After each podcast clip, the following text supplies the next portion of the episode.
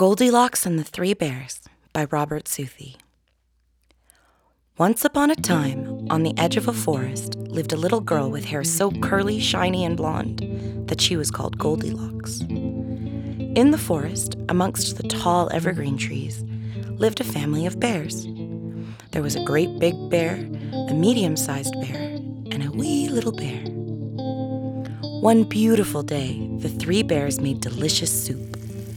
But because the soup was too hot to enjoy right away, the bears decided to go for a stroll in the woods while they waited for their soup to cool. They left the house with the door unlocked because they knew all their neighbors in the forest and they did not know any thieves. Because it was a beautiful day, Goldilocks also had the idea to go for a walk in the woods, and soon enough she arrived at the bear's home. She knocked on the front door, but no one answered. She turned the doorknob, and the old wooden door creaked open. Curious, she walked inside. Arriving in the dining room, she noticed three bowls of soup on the table. Feeling hungry, she moved close to the biggest bowl, the one belonging to the great big bear, and sniffed. She lifted the spoon and took a bite. It was much too spicy. She moved on to the next bowl, medium sized and belonging to the medium sized bear, and took a spoonful. Too salty for her taste. She finally stopped in front of the smallest bowl, the soup of the wee little bear. She dipped in the spoon and closed her eyes. It was just right. She liked it so much, she ate every drop. Full, Goldilocks decided she wanted to rest a little and decided to go to the living room to look for a seat. She started by sitting on the biggest chair, that of the great big bear, but she found it too tall.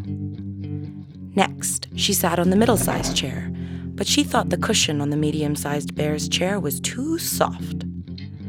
Finally, she sat in the small chair, but Goldilocks was too heavy, and she broke it.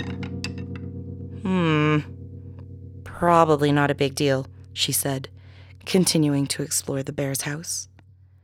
She saw a staircase out of the corner of her eye and started to climb. Arriving on the second floor, she spotted a large bedroom, inside which she found three beds a big and tall one, a medium sized one, and a small one. She lay down on the biggest bed, obviously the great big bear's bed, but she found the mattress too hard. She moved on to the medium bed, clearly the medium bear's bed, but she found it was too lumpy. Finally, she lay down in the small bed, belonging to the wee little bear, and found silk sheets. It was just right, and she fell asleep. The three bears, having finished their walk, returned to their home. The great big bear, noticing his bowl, shouted, Someone's been eating my soup. The medium sized bear, looking at her own bowl, exclaimed, Someone has also been eating my soup. The little bear went over to his bowl and sighed. Someone was eating my soup, and the bowl is empty. The great big bear moved into the living room and saw his chair. Someone's been sitting in my chair, he screamed. The medium sized bear went to her chair and noticed the flattened cushion. Someone has also been sitting in my chair. The wee little bear went to his chair and cried, Someone broke my chair. The great big bear moved to go up the stairs, climbing up every other step, followed by the medium sized bear and the wee little bear sniffling. Once in their bedroom, the great big bear advanced towards his bed. Someone's been sleeping in my bed. The medium sized bear approached her bed. Someone has been sleeping in my bed, too. The wee little bear squeaked out. Someone's in my bed. Goldilocks, awakened by the bears' voices, opened her eyes and saw the three bears looking over her.